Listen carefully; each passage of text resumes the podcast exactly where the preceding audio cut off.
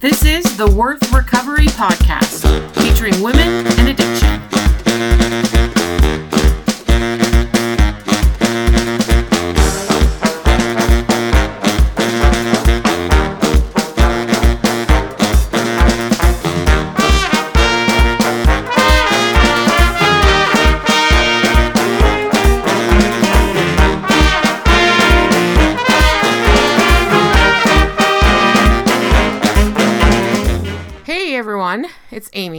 Welcome back to Worth Recovery, a podcast featuring women and sex addiction, and really just addiction in general. Welcome back. I'm so glad that you're here with us in episode 18. I just wanted to start with a quick reminder that we are on day four, day four of our Talking Back Challenge. So if you haven't joined us yet, you can join us on the website. On the right hand side, uh, there's a new little button there that says Join Now, Talking Back Challenge. Also, you can join us on Facebook now. Are you so excited? I'm so excited. So get on. You can join the community at Worth Recovery. Join us on Facebook. Also on Pinterest. All, um, some of my favorite recovery quotes and things on addiction I've, I've collected on Pinterest for you. All those links are on the website. You can get on there and uh, and get going and get started and and connect with us. I'm so excited about all the different things that are going to be coming for Worth Recovery. Let's get into today's topic, episode 18, not about sex. It's not about sex. I'd like to begin today by reminding you, though, that I am not affiliated with any 12 step program, any addiction recovery treatment uh, system, or therapeutic clinic. All I am is an addict. I'm a, a very imperfect one at that. Just speaking about my own experiences in recovery. And during the last five years of recovery, and really that hasn't been very long, I feel like my experiences have been both vast and deep. And as a woman in treatment for sex addiction, there have been many, many challenging moments. Many times I wanted to give up, I wanted to walk away, or just declare that it was too hard. And yet, once I had seen my own addiction, my disease, my disorders, I knew that the only way out was through. There was no going back. I had to face this head on with all of its shame, all of its stereotypes, and all the stigmas that are associated with it. Sometimes, I hate admitting this, but I'm going to. Sometimes I get jealous. I would say borderline resentful of people with other addictions. I, I don't let it go too far though, because I don't want to add it to my fourth step resentment list, right? So I try really hard to keep it under control and not let it get too far. It's much more socially acceptable to say I have a gambling, alcohol, or drug addiction, or a food addiction, or a spending addiction, or I'm a workaholic. Any of those are much more socially acceptable than to say I have a sex addiction. Recently, so many of my family members or friends have had brushes with addiction a distant relative, a sister in law in law, a friend's son, many others. Their reactions have run the spectrum, sometimes talking about these addicts with sympathy, all the way to banning them from their households, telling them that they are never again to darken their doorway. Usually, their reactions have served to reaffirm my decision to be very careful about who I share my addiction with. You probably wouldn't think that, being that it's now all over the internet and all over iTunes for anyone to listen to. But I have been very careful over the last five years of who I share this with. Back to the point here. Sometimes I wish my addiction was something more socially acceptable to talk about. The shame, the stereotypes, the stigmas that accompany sex addiction are offensive. Yet I understand that stereotypes and stigmas also are there and begin for a reason. I remember sitting in a 12 step meeting one week. I don't know, I think I was probably about a year into recovery. We had a new woman attending that week. I love having new women at our meetings. When we had a newcomer, we always did kind of a modified meeting where we would each take a few minutes and share about a little bit, share a little bit about our stories. We would discuss what life was like, why we started the program, and what our life was like now. I always loved hearing my recovery friends share about their stories. It just uplifted me so much. At the end, we would always give the newcomer a few minutes to talk if they wished. When it came her turn, I could tell she was uncomfortable. Her body language spoke louder than she did. And then she said, I'm not sure I belong here. I've never been a prostitute like all of you. All I do is look at pornography. I'm not a prostitute. I think she probably said it a few times. I'm not a prostitute. I'm not a prostitute. She kept saying that. After she was done, the silence was thick. None of the women there had ever traded money for sex or been prostituted. Her revulsion at our stories and experiences was obvious. She left as soon as possible and, to my knowledge, never returned, which is one of the saddest things I've ever heard because there was sitting in that room a group of women who could understand her, support her, and help her change. If there was one thing I could help people understand, one thing that might help break through the shame and the social stigma of a sex addiction, it is this sex addiction is not about sex. Just as alcoholism isn't really about alcohol, or drug use isn't really about drugs. It's about a variety of things, one of the most prominent being escape escape from the circumstances and feelings we find ourselves in, escape from reality, escape using anything we can to change and alter our mental or physical state because we lack the knowledge, the skills, and the ability to deal with our own circumstances and reality. I remember telling my therapist early on an experience I had while acting out. This was part of my powerless inventory. And this was one of the reasons I knew I was powerless over my sexual addiction. Some memories from acting out are burned into my mind. I can close my eyes and very clearly see the ceiling of Nick's bedroom. His dark blue walls gave way to the light gray ceiling. A simple light fixture hung in the middle of the room. One of the light bulbs was burnt out, casting kind of a slight shadow over part of the room, even though it was the middle of the day. I had worn my favorite jeans, a white t shirt, and a green zip up sweater hoodie. It was my favorite sweater, though I had discarded it while we had been talking earlier. I don't remember really all the details of the discussion, but I remember how patiently he listened to me vent and talk. I'm sure about family and work drama, as that was my whole life. I felt I had really monopolized the conversation, but I adored the way that he hung on every word I had to say, asking me questions and sharing his opinion in a caring way. He wasn't dismissive or frustrated with me, even though we had polar opposite, like drastically different core values. But the conversation part was over, and here we were now. Me laying on the bed, staring at the ceiling, and he starts kissing my neck as we begin to be physically intimate with each other. I knew he had been waiting for this moment. I, on the other hand, was fighting tears, doing everything I could, trying to think of something, anything, that would prevent me from crying. I didn't want this part, not today. But this is this is what we did. He listened to me, we did our thing in bed, and I would go home. That had been our pattern for the last six months. It wasn't a relationship per se. We didn't go places or ever leave the house. I had tried that early on, thinking that we were actually dating. Yeah, that was my denial, but we weren't. He listened to me, responded to me, and in return used me and sent me home. One time I had said no. He laughed at me and said, Are you serious? This is what we do. When I insisted, sat up, and started to put my shoes on, he became angry, really angry. He pushed me down on the bed, and for the first time since we had been acting out together, I was scared, really scared. I recognized that if he wanted, he could have his way with me and I wouldn't be able to escape. He was stronger than I was. I said no again and that I wanted to leave. He held me down for a moment and then relented. I hightailed it out of there, never to return again. See, what I was getting from Nick wasn't about sex for me. It was about being seen and acceptance. Nick always validated and accepted everything I had to say, everything. He might not agree with it. In fact, most of it he didn't agree with at all. Like I said, we had polar opposite core values. He didn't have a faith or religion like I did. His family was small and had no real interaction with each other, so there wasn't a lot of drama. But he listened patiently and tried to see my point of view. Or so I thought that what was going on. As I explained that to my therapist, he brought me back to reality after I explained how I felt about this whole thing.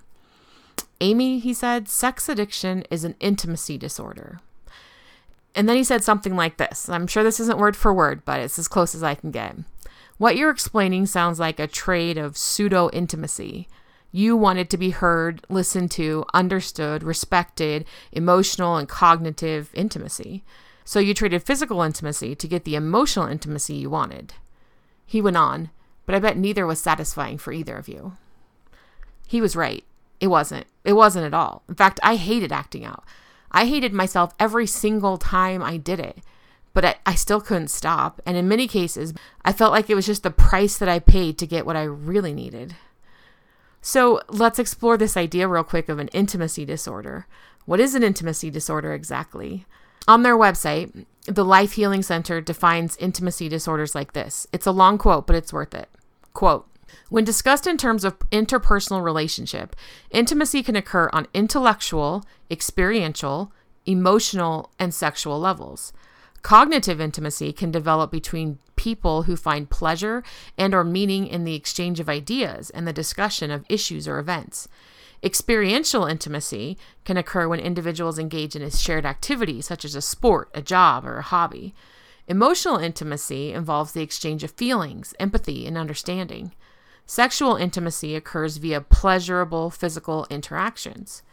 Relationships between friends, professional colleagues, and family members may be based upon cognitive, experiential, and or emotional intimacy, while ideal romantic relationships will involve all four types. Close quote. So, did you know that about intimacy? That there are at least four major types of intimacy cognitive, experiential, emotional, and physical? I didn't even know that at first. When I heard the term intimacy, I just assumed it was about sex. I had an intimacy disorder, and so I had a sex addiction. Of course I did. But as I learned more, I found out that there was a lot more to this addiction. Over the next few weeks, even months, I would say, as I continued to explore this idea with my therapist, I thought of more and more experiences in my life that back up this idea. After several months of acting out with a particular partner, one night he said something like this to me You know, Amy, you are one of the most brilliant and intelligent women I know, as long as you're vertical. The minute you lay down, become horizontal, you have no thoughts, opinions, ideas, or personality. It's really frustrating. Wow. I, I, didn't even know how to respond to that. I had really no idea what he meant or what to say. I was the same person standing up or lying down. I, I didn't get it at all. All I could do was try and think of something, anything, to keep myself from crying. Ah, that's a theme that I have, right? I couldn't even advocate enough for myself or my own needs to get up and leave. Oh, we were at my house, so ask him to leave, right? If my other experiences weren't proof, here was one. I definitely had an intimacy disorder. Here's another one. My first relationship in recovery was, in my opinion, one of the healthiest relationships I had ever had. I enjoyed listening to him and enjoyed spending time with him. I was careful and we didn't act out. I was so proud of myself and was really enjoying myself. After a few months, maybe I think it was about six months though, we broke up. It felt like a mutual thing. I always thought it was a mutual thing. I wanted kids and he didn't want any more kids. He already had two. Kind of a big deal, and we had some issues with spirituality. I thought the breakup was centered around our lack of common goals. A few months later, we ran into each other at lunch in the downtown area where we both worked, so we decided to grab lunch together. It was good to see him, and of course, I asked about his life and whether he was dating someone new. And he was. And then he said something like this I don't really know what you want me to say, Amy. You're prettier than she is, smarter, more intelligent, more fun. I really miss watching you lay on my couch and just read. But with her, I always know where I stand at every minute of the day. And with you, I never knew. I never knew what you were thinking, what you wanted, what you needed. With her, I always know. Wow. I showed up at my therapist's office that week a total basket case. I had an intimacy disorder. I thought stopping my behavior, my sexually acting out, would save me, would change me, would cure me. But here I was, a relationship I thought was totally great, and he was telling me that it wasn't. Was was that the truth? Was I emotionally distant and unable to communicate my feelings, needs, wants, and desires? Wow, that's a tough pill to swallow. Continuing from the Life Healing Center website, quote, in broad terms, individuals who struggle with sex, relationship, and or love addiction have problems related to the development, maintenance, and expression of appropriate types and levels of intimacy. Close quote. Um, that totally describes me. It was never about the sex. It just became the tool I used to find the intimacy I needed, whether cognitive, experiential, or emotional. I had problems related to the development, maintenance, and expression of appropriate types of intimacy. There were times in my acting out when it was all about the chase. I wanted someone to chase me, to want me and desire me. I was clever and witty. I would challenge men to keep my attention, to see if they could keep up with me, to see if they could keep me from getting bored with our conversation. I would flirt and debate a wide variety of topics, really needing cognitive intimacy. And at the end, I always paid the winner with cyber or phone sex, my exchange of pseudo intimacy. I went through a period of time when I needed experiences. I would arrange to meet men at certain places. We would meet at museums, at movies, at concerts, at restaurants. We would experience food, art, films, and music together. I would repay with intense makeout sessions in the back seats of cars, and sometimes more. Again, trading pseudo intimacy. And of course, there was always the need for emotional intimacy. For that, I had a few regular men I would trade emotional intimacy for physical intimacy, like Nick, we talked about earlier, or the man Steve, I've talked in other episodes about. These were usually longer term acting out partners for me, people that were local and that learned my life. We developed an emotional history, so I wasn't constantly explaining things to new people. But in every case, there was a trade. And in every case, the trade was not negotiable. I couldn't decide one time that I didn't want to trade. I had tried that and was frightened when it happened. That day, driving home from Nick's house after I said no, I called Steve, another long term acting out partner. I told him about what happened and that I was scared. Steve laughed at me and said, Don't ever try to do that with me. We didn't see each other for a few months after that, but eventually we did see each other again. I went back. I always ended up going back because I was powerless over it. A while later, I was discussing this with my therapist again the idea of an intimacy disorder. I was really struggling with a relationship in my life. I remember very clearly the day my therapist said to me, I would venture to say you have probably never allowed anyone to take care of you or meet your needs. You have only ever used other people to meet your own needs. I know he didn't mean to hurt my feelings, but he did. He was trying to explain to me why I was having problems with this particular relationship, and he was totally right. I had used this person to meet some intimacy needs over a period of time, and when my need was gone, I saw no additional purpose for them in my life. This person was upset that I was so willing to let go of a multi year, cognitive, experiential, and emotionally intimate relationship. And to be honest, I was having a hard time understanding it myself. Yet everything in me was saying, mission accomplished, done, move on, no more use. More evidence of my intimacy disorder that had nothing to do with sex at all whatsoever. From what I have read and studied and my experience with other addicts, addiction is never about the alcohol, the drug, or the substance. It's not about the money you earn or lose while gambling, nor the releases you experience engaging in sexual behavior. At its core, it has nothing to do with any of these things. I love this quote from Dr. Linda Hatch. She says, quote, Addictions are an adaptation or coping mechanism, usually beginning early in life as a way to handle stress and regulate emotion. Addictive behaviors are a way to adapt that does not depend on another person for comfort or support. If other people are involved in the addictive behavior, it is because they facilitate or support the addict using a drug or behavior which will distract, stimulate, or soothe themselves. Close quote.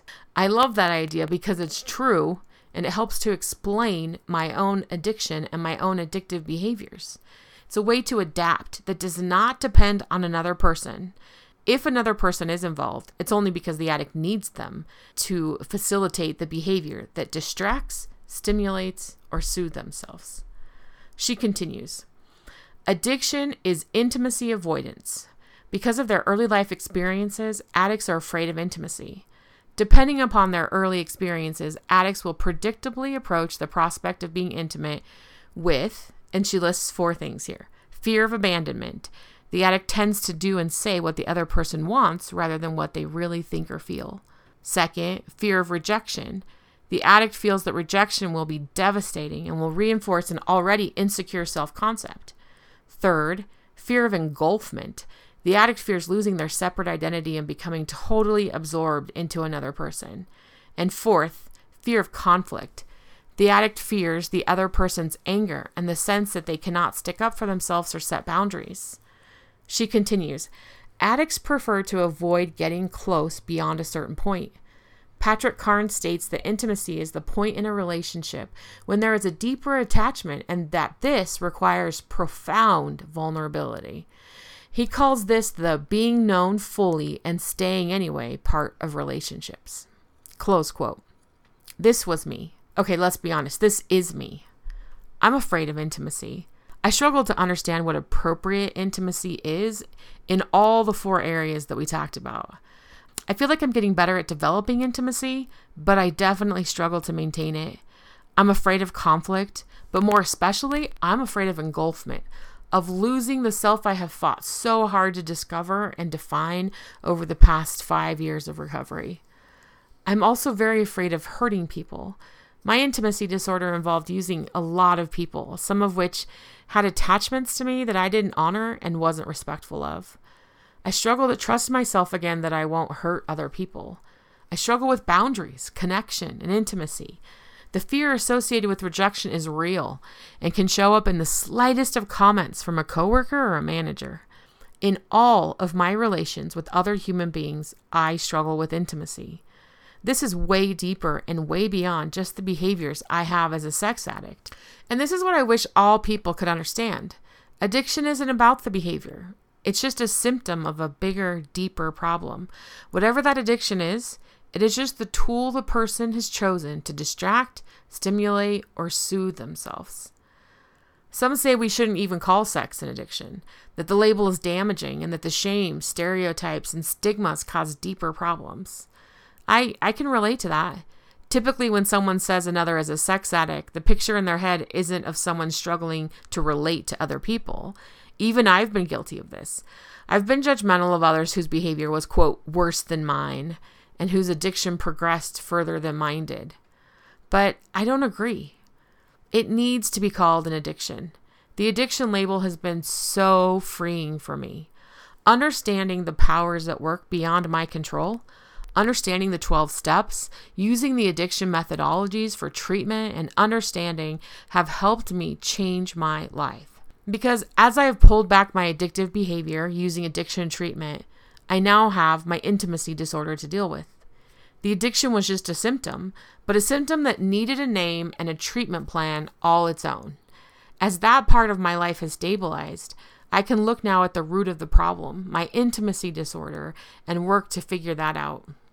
If you are struggling with a sex addiction or know someone who is, or if you're struggling with any addiction or know anyone who is, please understand that it isn't about the alcohol, the substance, the gambling, the spending, the food, the rage, the work, or the sex. It's the fear of intimacy, the fear of being known. And please don't misunderstand me. I'm not saying that addicts should get a free pass. I'm not saying that their behavior should be tolerated, accepted, and that they should just be loved. No, that's not what I'm saying at all. In fact, boundaries, accountability, and consequences help us build and understand appropriate intimacy. I know that there are addicts out there whose behavior has progressed so far that they need the consequences that they are now facing. And those consequences can be severe. I get that. I understand that. I understand that that's where a lot of the stigma and a lot of the shame and a, a lot of the stereotype comes from. I get that. But for most of us, that's not the case. Most of us just need to understand more intimacy. In closing, I want to share this last quote from Dr. Linda Hatch. Quote, Intimacy is the ability to be real with another person. In its essence, intimacy is the connection between two people who are equals and are genuine and open about what they are feeling in the moment. In other words, the capacity to be intimate involves the ability to take the risk of being known for who you really are. It is necessarily a willingness to take the risk of getting hurt or rejected. There's so many things in that quote I love. The part that the two people, in order to be intimate, have to be equal and genuine about what it is that they are feeling in the moment. The idea that it involves risk and being known for who we really are. Rather than reject, shun, or shy away from people already struggling to relate and be intimate with people, let's all try to be a little better at reaching out and being understanding. Let's all be willing to take a little more risk and recognize that we are all afraid of getting hurt or being rejected. We're all afraid of being known. We're afraid that if someone actually knows us, everything about us, warts and all, that we will not be accepted. Let's work ourselves to be strong, to love ourselves, to find our own self worth, and to build the self worth of others around us. Let's work to build boundaries, to understand our options, to know that we can act in ways that will protect ourselves and enhance our own lives. This is my goal for recovery. My goal for recovery, the reason I keep working at it and keep attending meetings and therapy week after week, the reason I put this podcast together, the reason I keep going is because I want better relationships. I want to learn to be intimate. I want to understand myself better and learn to relate to others in a meaningful, life building way. I hope that's your goal too. I hope that's what you want. Because as all of us become better at relating to other people, we all can stop the pattern of addiction in our lives and in the lives of those that we love. Thanks for joining me today. I'm going to post the links of the articles I referenced on the website. I want you to know that sex addiction, it's not about the sex. It's about the intimacy. It's about relating to other people. And I hope that you'll take that with you as you go into life and understand that there are people out there struggling, struggling to be known, wanting to be known, wanting to build relationships and struggling to make it happen. If we can all be a little more loving, a little more patient, a little more understanding, we can help them and we can stop the cycle of addiction in so many lives. As always, I want you to know that no matter what is going on in your life, no matter how far you think you've gone, no matter how you feel right now in this moment, no matter how people respond to you when they find you're a sex addict or any addict at all, you are worth recovery. You are worth it. 100% worth it. Keep working at it. I think about you. I pray for you. I love you. Until next time, Amy.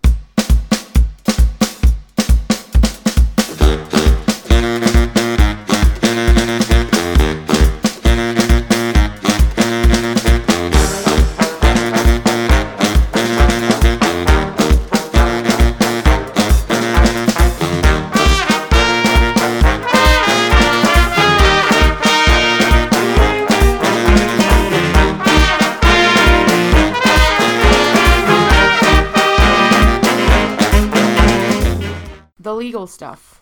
The mission of Worth Recovery is to dispel shame and build hope in the lives of women struggling with and recovering from sex addiction.